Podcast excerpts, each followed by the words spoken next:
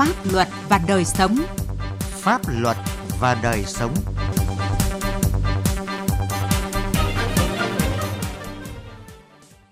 Thưa quý vị và các bạn, chương trình Pháp luật và đời sống hôm nay dành toàn bộ thời lượng bàn về hoàn thiện thể chế kiểm toán, đảm bảo cho kiểm toán nhà nước xứng đáng là cơ quan thực hiện kiểm toán việc quản lý, sử dụng tài sản tài chính công có trách nhiệm, uy tín, chuyên nghiệp và hiện đại. Với sự tham gia của ông Đặng Văn Thanh, Chủ tịch Hội Kế toán Kiểm toán Việt Nam. Pháp luật đồng hành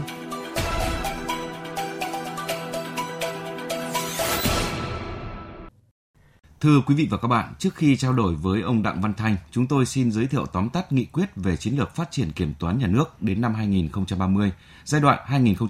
2021-2030, được Ủy ban Thường vụ Quốc hội ban hành. Chiến lược phát triển kiểm toán nhà nước đến năm 2030, giai đoạn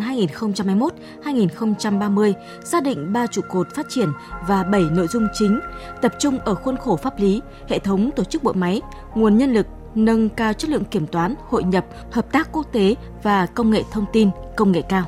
Về quan điểm phát triển, chiến lược nêu rõ thể chế hóa đầy đủ toàn diện các quan điểm chủ trương, đường lối của Đảng và Nhà nước về phát triển kiểm toán nhà nước, tuân thủ các quy định của pháp luật phù hợp với định hướng phát triển kinh tế xã hội của đất nước, xây dựng kiểm toán nhà nước xứng đáng là cơ quan thực hiện kiểm toán việc quản lý sử dụng tài chính, tài sản công có trách nhiệm, uy tín, chuyên nghiệp và hiện đại. Mục tiêu tổng quát của chiến lược nhằm phát triển kiểm toán nhà nước là công cụ trọng yếu, hữu hiệu của Đảng và nhà nước trong kiểm tra, kiểm soát việc quản lý sử dụng tài chính, tài sản công, nâng cao trách nhiệm giải trình và đảm bảo tính công khai minh bạch của các cơ quan sử dụng ngân sách nhà nước, phục vụ hiệu quả hoạt động của Quốc hội, Chính phủ trong việc thực hiện chức năng lập pháp, giám sát, quản lý điều hành và quyết định các vấn đề quan trọng của đất nước. Chiến lược đã đề ra các mục tiêu cụ thể xây dựng và hoàn thiện hệ thống pháp luật về tổ chức thẩm quyền, trách nhiệm của kiểm toán nhà nước, phù hợp với bối cảnh và xu hướng mới. Kiểm toán nhà nước phải thực hiện kiểm toán thường xuyên hàng năm đối với quyết toán ngân sách nhà nước các bộ, cơ quan trung ương và quyết toán ngân sách các tỉnh, thành phố trực thuộc trung ương, chuyển đổi từ quy trình kiểm toán truyền thống sang quy trình kiểm toán số, thực hiện hoạt động tiền kiểm với dự án đầu tư trọng điểm quốc gia, các chủ trương chính sách lớn, các chương trình mục tiêu quốc gia, nâng cao năng lực kiểm toán đáp ứng yêu cầu quản lý, điều hành của chính phủ, yêu cầu giám sát của Quốc hội, Hội đồng nhân dân các cấp.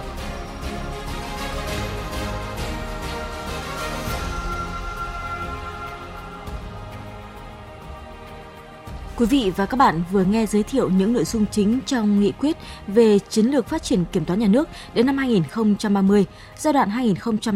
2021-2030, được Ủy ban Thường vụ Quốc hội ban hành. Vậy việc thực hiện chiến lược này như thế nào cho hiệu quả và có những vấn đề gì cần lưu ý? Đây là nội dung của cuộc trao đổi giữa biên tập viên Vân Hồng với ông Đặng Văn Thanh, Chủ tịch Hội Kế toán Kiểm toán Việt Nam. Xin trân trọng cảm ơn ông đã trả lời phỏng vấn của phóng viên Đài Tiếng Nói Việt Nam. Vâng, xin à, kính chào các thính giả của Đài Tiếng Nói Việt Nam. Thưa ông, ông có đánh giá như thế nào về ý nghĩa của chiến lược phát triển kiểm toán nhà nước Việt Nam 2030 trong bối cảnh hiện nay ạ? Sau gần 30 năm hoạt động, thì kiểm toán nhà nước đã khẳng định được cái vai trò, vị thế của mình trong một cái nền kinh tế thị trường mở cửa và hội nhập ngày càng toàn diện vào kinh tế khu vực và thế giới. Kiểm toán nhà nước là cái công cụ quan trọng và hữu hiệu của nhà nước trong vấn đề quản lý tài chính quốc gia cũng như là làm lành mạnh hóa và minh bạch tài chính nhà nước. Cho nên tôi cho rằng à, việc Quốc hội đã có nghị quyết để phê chuẩn cái chiến lược phát triển kiểm toán nhà nước từ nay cho năm 2030 đây là một cái quyết sách rất quan trọng. Nó vừa là khẳng định cái vị thế vai trò của nhà nước, đồng thời đặt ra những yêu cầu mới, những cái quan điểm phát triển mới cũng như những mục tiêu phát triển mới cho kiểm toán nhà nước trong thời gian tới. Đây cũng là sự khẳng định sự đúng đắn của Đảng nhà nước trong việc sử dụng kiểm toán nhà nước là một cái công cụ quản lý tài chính nhà nước, quản lý tài sản công trong cái điều kiện mà chúng ta đang xây dựng cái thị trường. Và tôi cho rằng nó sẽ là một cái kim chỉ nam, là một cái phương hướng rất lớn để kiểm toán nhà nước tiếp tục nâng cao chất lượng hoạt động, hoàn thiện tổ chức bộ máy cũng như là xứng đáng hơn với cái sự tin cậy của Đảng, nhà nước, của nhân dân và cái kỳ vọng của xã hội đối với lại cái công cụ kiểm tra kiểm soát ở cấp cao này với những cái mục tiêu, những cái quan điểm hết sức là cụ thể được nêu ra trong cái chiến lược phát triển kiểm toán đến năm 2030 thì đặt trong bối cảnh à, hoạt động của kiểm toán nhà nước hiện nay thì theo ông là có những cái ờ, vấn đề gì cần phải lưu tâm để mà có thể là hiện thực hóa được những cái quan điểm những cái mục tiêu này trong thời gian tới ạ? Cái chiến lược phát triển kiểm toán nhà nước đến năm 2030 ấy, đã nêu rất rõ về quan điểm, về mục tiêu và những cái nội dung cụ thể về chiến lược cũng như là những giải pháp cần phải triển khai để đảm bảo cho cái chiến lược được thực hiện. Vì thế tôi cho rằng là ở đây ấy, là tiếp tục hoàn thiện cái khuôn khổ pháp lý để kiểm soát hoạt động song hành với lại hoàn thiện cái thể chế kinh tế của Việt Nam. Cái thứ hai ấy, là tập trung vào vấn đề phát triển và nâng cao chất lượng nguồn lực. Và vấn đề thứ ba, cũng đây là vấn đề lớn trong cái bối cảnh cái cách mạng công nghiệp 4.0 thì vấn đề cái sử dụng công nghệ số, sử dụng công nghệ thông tin trong kiểm toán cũng là một trong vấn đề đặt ra trong cái chiến lược phát triển của kiểm toán thời gian tới. Trong thực tế thì hoạt động kiểm toán nhà nước vừa qua, bên cạnh những mặt thuận lợi, cũng có những hạn chế khó khăn vướng mắc nhất định. Để tiếp tục cuộc trao đổi, mời quý thính giả và ông Đặng Văn Thanh nghe một số ý kiến của các chuyên gia về nội dung này.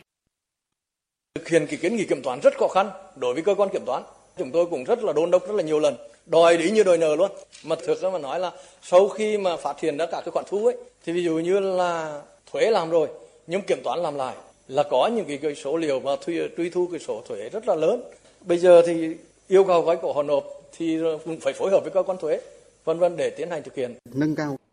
Trước đây thì kiểm toán thì không có cái thẩm quyền xử phạt hành chính, thường là kiến nghị các cái cơ quan có thẩm quyền về xử phạt hành chính, các cái cơ quan đấy xử phạt theo cái kiến nghị của kiểm toán. Thì thực sự cái quy định này là nó nó không thực hiện, nó không khả thi và rõ ràng là nó không đảm bảo cho cái việc mà tổ chức thực thi cái nhiệm vụ của kiểm toán. Trên thực tế thì ờ, các hoạt động của các đoàn kiểm toán theo quy định của luật kiểm toán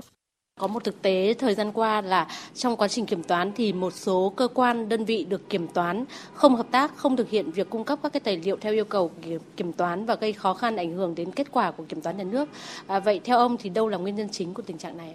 À, tôi cho rằng là vấn đề này về quy định pháp lý trong luật kiểm toán nhà nước vừa được sửa đổi bổ sung năm 2015 cũng đã quy định rất rõ về trách nhiệm của các đối tượng được kiểm toán, trách nhiệm của các cơ quan quản lý nhà nước về tài chính nhà nước, về tài sản công cũng như là các đơn vị trực tiếp sử dụng tài chính nhà nước, sử dụng tài công có nghĩa vụ, có trách nhiệm cung cấp thông tin, tài liệu cho kiểm toán nhà nước trong quá trình thực hiện các hoạt động về kiểm toán. Nhưng mà trên thực tế có thể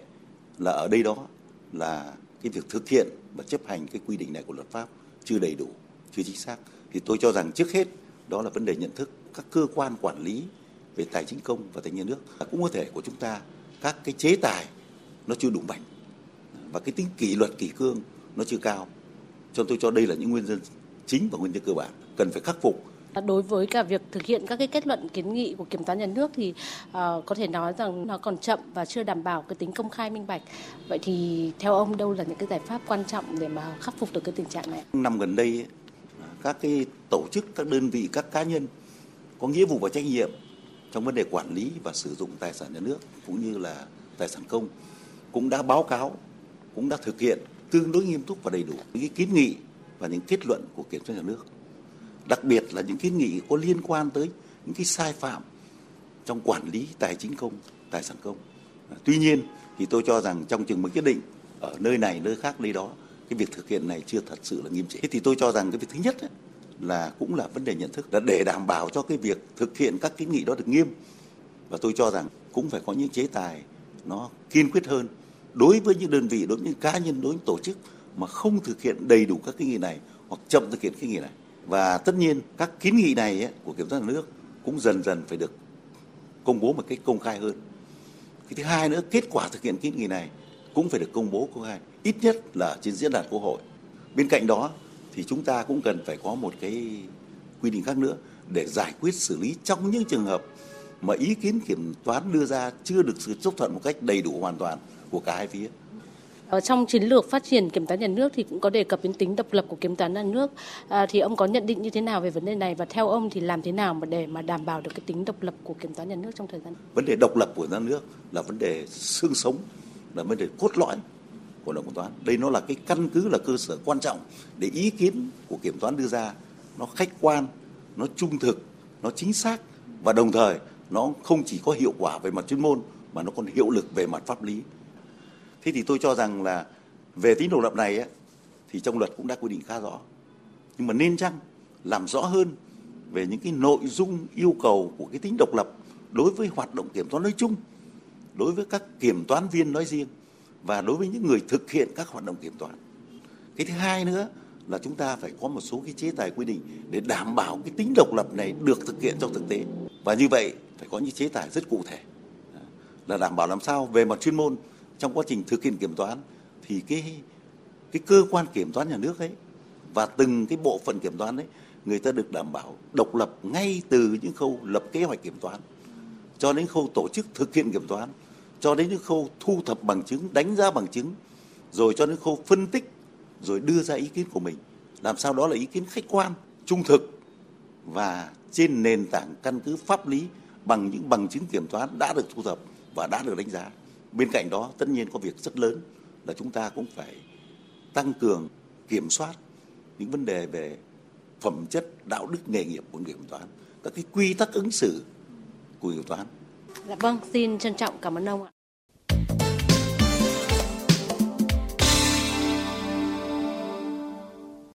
Thưa quý vị và các bạn, để nâng cao vị thế của cơ quan kiểm toán nhà nước, hiện thực hóa chiến lược về kiểm toán nhà nước, thì nhà nước đã và đang thực hiện nhiều giải pháp đồng bộ, trong đó ưu tiên cao nhất cho việc xây dựng hoàn thiện thể chế pháp lý theo hướng tăng thẩm quyền cho kiểm toán nhà nước ở một số lĩnh vực, đồng thời đề cao vai trò trách nhiệm của kiểm toán nhà nước trong hoạt động kiểm toán việc quản lý, sử dụng tài chính, tài sản công. Đó cũng là nội dung cơ bản trong luật sửa đổi bổ sung luật kiểm toán nhà nước năm 2019 mà chúng tôi sẽ giới thiệu ngay sau đây. Ông Đỗ Bình Dương, nguyên tổng kiểm toán nhà nước nhận định, kiểm toán nhà nước từ khi ra đời đến nay đã nhận được sự quan tâm về mọi mặt của Đảng, nhà nước. Thể hiện rõ nét nhất là việc ban hành các chủ trương chính sách và pháp luật để kiểm toán hoạt động ngày càng hiệu quả. Nếu năm 1994, lĩnh vực kiểm toán chỉ có văn bản pháp lý điều chỉnh ở tầm nghị định, thì năm 2015, Quốc hội đã ban hành luật kiểm toán nhà nước, tạo ra hành lang pháp lý cao hơn cho hoạt động kiểm toán nhà nước. Năm 2013, vị trí vai trò của kiểm toán nhà nước được hiến định tại Điều 18 của Hiến pháp với tư cách là cơ quan kiểm tra tài chính nhà nước do Quốc hội thành lập, hoạt động độc lập và chỉ tuân theo pháp luật. Rồi mới đây, luật kiểm toán nhà nước sửa đổi đã bổ sung trao thêm quyền cho kiểm toán nhà nước trong một số lĩnh vực. Đây là bước tiến nhanh, mạnh trong hoàn thiện thể chế pháp lý về tổ chức và hoạt động của kiểm toán nhà nước. Năm 2006 với hơn một chục năm thôi, chúng ta ra đời được bộ luật. Năm 2013 chúng ta lại được hiến pháp hiến định trong hiến pháp kiểm toán nhà nước thì phải nói đây là một bước tiến cực kỳ quan trọng. Luật sửa đổi bổ sung một số điều của luật kiểm toán nhà nước có hiệu lực từ ngày 1 tháng 7 năm 2020 đã bổ sung thêm nhiều quyền và nghĩa vụ cho kiểm toán nhà nước như bổ sung quy định thực hiện nhiệm vụ phòng chống tham nhũng theo quy định của pháp luật về phòng chống tham nhũng. Theo ông Phạm Chí Thức, Phó chủ nhiệm Ủy ban pháp luật của Quốc hội, những bổ sung này tạo ra hành lang pháp lý cao hơn cho kiểm toán nhà nước, phát huy vai trò của mình trong công tác phòng chống tham nhũng. Việc bổ sung các cái quy định liên quan đến cái trách nhiệm phòng chống tham nhũng của kiểm toán nhà nước và giúp cho kiểm toán nhà nước thực hiện tốt cái nhiệm vụ phòng chống tham nhũng đã được ờ, nhà nước giao. Bổ sung thẩm quyền thống nhất với các quy định của luật phòng chống tham nhũng. Theo ông Bùi Văn Xuyền, đoàn đại biểu Quốc hội tỉnh Thái Bình, điểm mới quan trọng của luật kiểm toán sửa đổi đó là thẩm quyền ban hành văn bản quy phạm pháp luật và quyền xử phạt vi phạm hành chính đối với một số trường hợp gây cản trở trong hoạt động kiểm toán. Hiện nay thì luật ban hành văn bản quy phạm pháp luật thì có bổ sung thêm một cái hình thức văn bản đó là thông tin tịch giữa kiểm toán với viện sát tối cao, viện sát nhân tối cao và tòa án tối cao trong quá trình tổ chức thực hiện các cái nhiệm vụ liên quan đến tố tụng thì luật kiểm toán bổ sung một cái quy định quy định chung nhất là thẩm quyền uh, của kiểm toán là được xử phạt vi phạm hành chính trong lĩnh vực kiểm toán. Ngoài ra, luật còn bổ sung quy định được nhận thông báo kết luận kiến nghị của kiểm toán nhà nước của các cơ quan tổ chức cá nhân có liên quan, quy định về quyền truy cập dữ liệu điện tử của đơn vị được kiểm toán và của các cơ quan tổ chức cá nhân có liên quan đến hoạt động kiểm toán. Nhưng kiểm toán nhà nước phải chịu trách nhiệm đảm bảo tính bảo mật, an toàn thông tin theo quy định của pháp luật về bảo vệ bí mật, bảo vệ thông tin. Với những quy định trong hiến pháp và luật kiểm toán nhà nước sửa đổi đã góp phần nâng cao vị thế trách nhiệm của kiểm toán nhà nước, tạo ra hành lang pháp lý đầy đủ, góp phần nâng cao hiệu quả giám sát tài chính công, tài sản công và công tác phòng chống tham nhũng, bảo đảm tính thống nhất đồng bộ của hệ thống pháp luật, duy trì trật tự kỷ cương và tính nghiêm minh của pháp luật, đồng thời khắc phục tháo gỡ khó khăn trong thực tiễn hoạt động của kiểm toán nhà nước hiện nay. Đến đây thời lượng dành cho chương trình Pháp luật và đời sống đã hết. Cảm ơn quý vị và các bạn đã quan tâm theo dõi.